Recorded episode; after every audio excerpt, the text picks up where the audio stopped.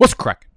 Big dogs. Welcome, bike, to the channel. Welcome, bike, to the headquarters. Wednesday, hump day, trade target video day. Talking about guys to sell, talking about guys to buy right now based on previous performances, injuries, etc., etc., etc. Rankings for this week will be out tomorrow, precisely Thursday, noon Eastern time. Okay? You can get those on bdge.store forward slash community. Let's build up this community. Let's become a community together by tucking our shirts in. By ceasing to yell and eating.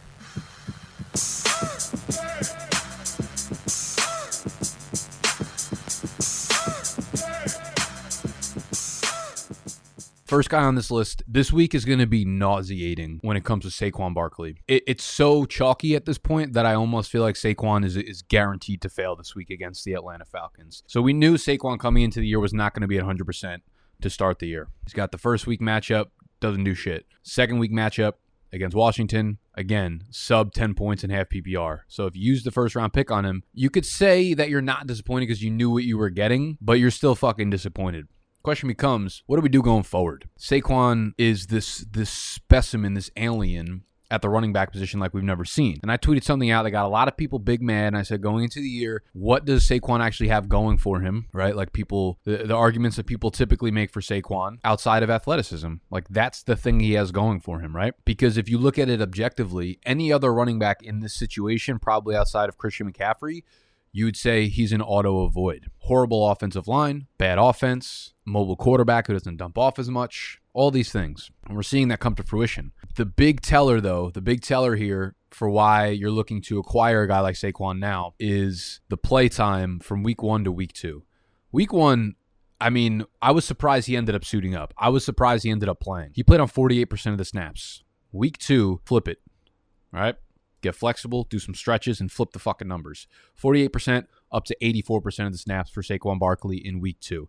52 snaps, 13 attempts, 24 routes run for Saquon in week two. All right. And now he's got 10 days rest coming off of that Thursday night game to get his knee more adequated.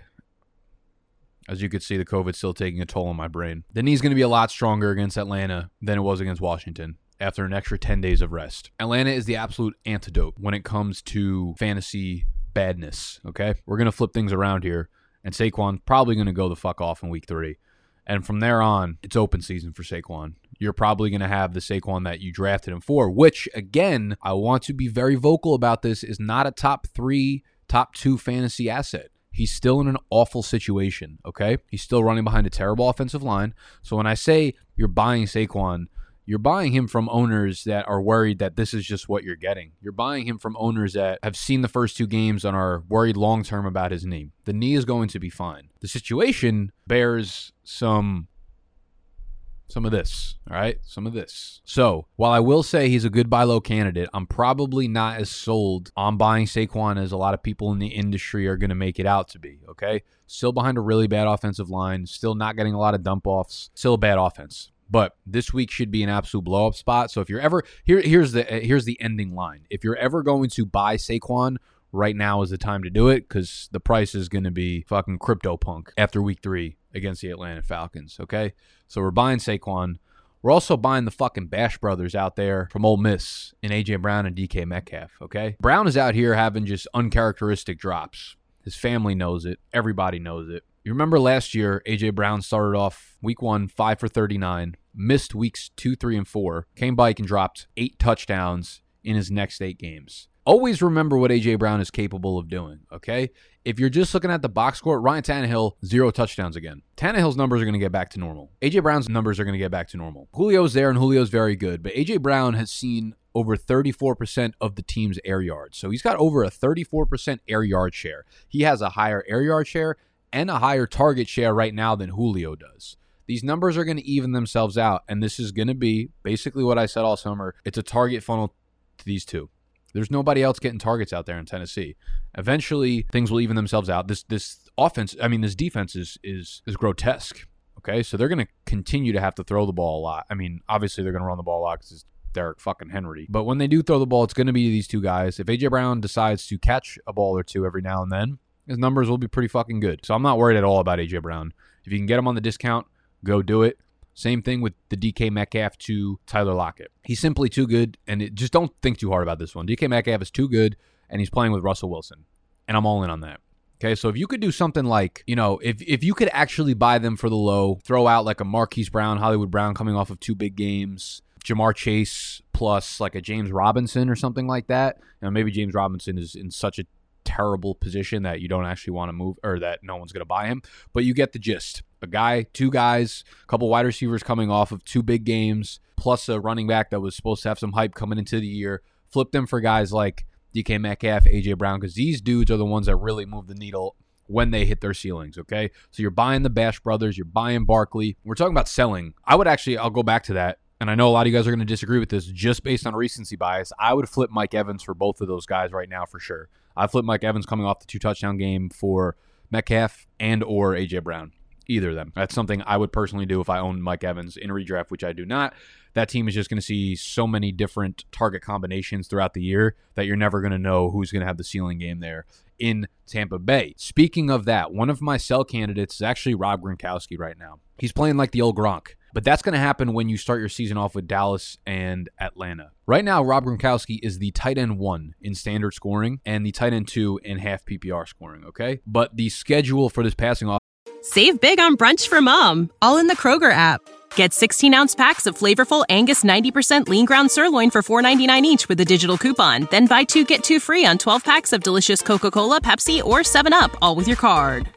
Shop these deals at your local Kroger, less than five miles away. Or tap the screen now to download the Kroger app to save big today. Kroger, fresh for everyone.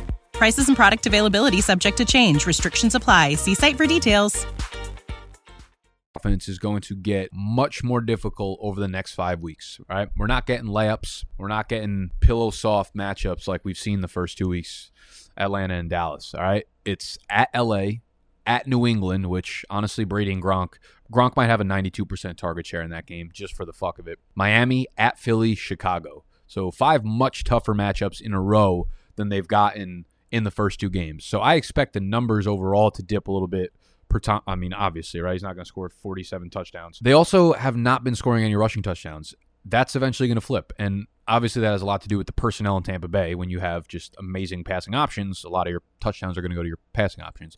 But it can't be a zero to 10 touchdown ratio rushing to passing. Okay. So sometimes within the 10 yard line, they're going to run the ball and they're going to score touchdowns. That's going to end up swinging soon. Gronk has scored four touchdowns already, two games, but his 16% target share at the tight end position ranks outside of the top 10. His yards per route run, 2.15, also ranks outside of the top 10.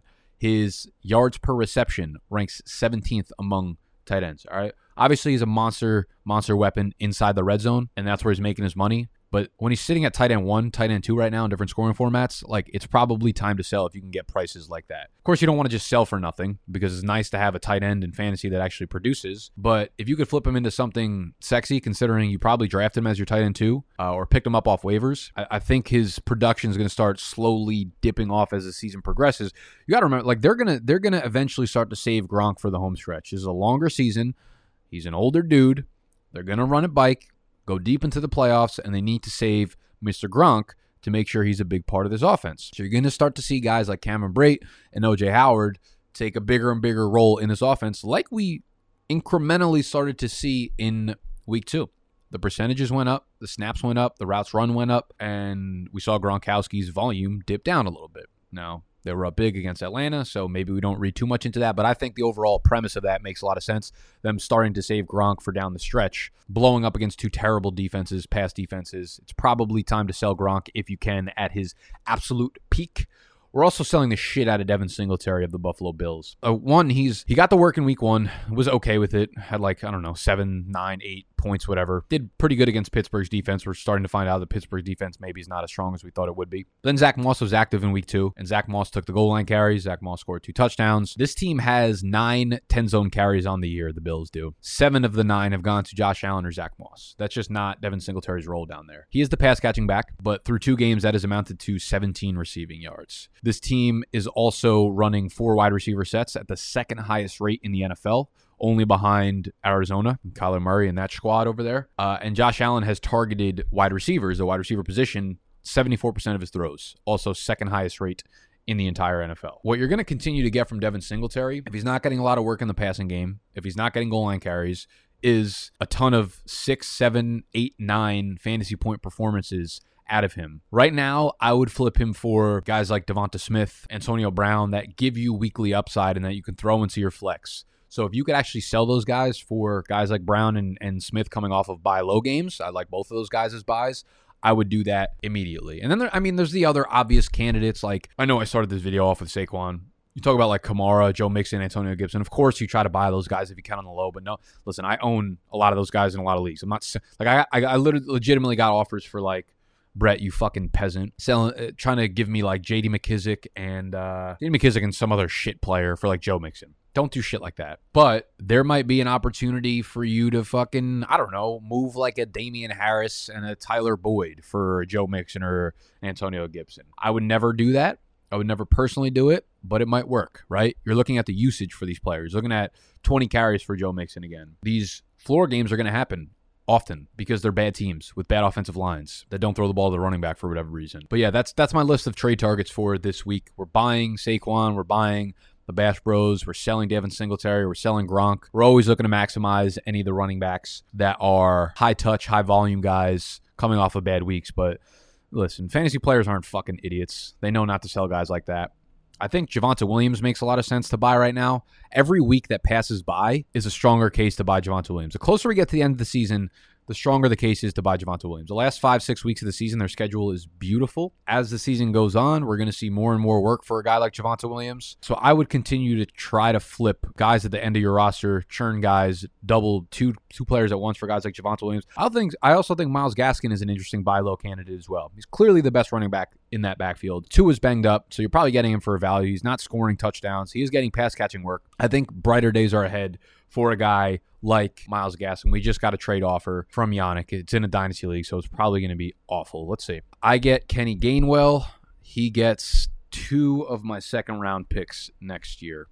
Uh, we're gonna go with an absolutely fucking not because Kenny Gainwell is a second round pick at best, and uh, and me throwing an extra second on top of that is not a good value for me. So no Yannick, no Yannick, Janstein. All right, uh, that's the video for today short and sweet. Make sure you subscribe to the channel if you're new. We will be going over all of my lineups tomorrow. Tomorrow on Thursdays, we set the lineups. All right. We set the tone, we set the vibe, we set the lineups. I'm going through every one of my leagues and I'm setting my matchups, making my sit start decisions on the spot in front of y'all. So, again, make sure you uh, subscribe, make sure you got notifications on because that'll let you know when I go live. Hit thumbs up if you enjoy the video.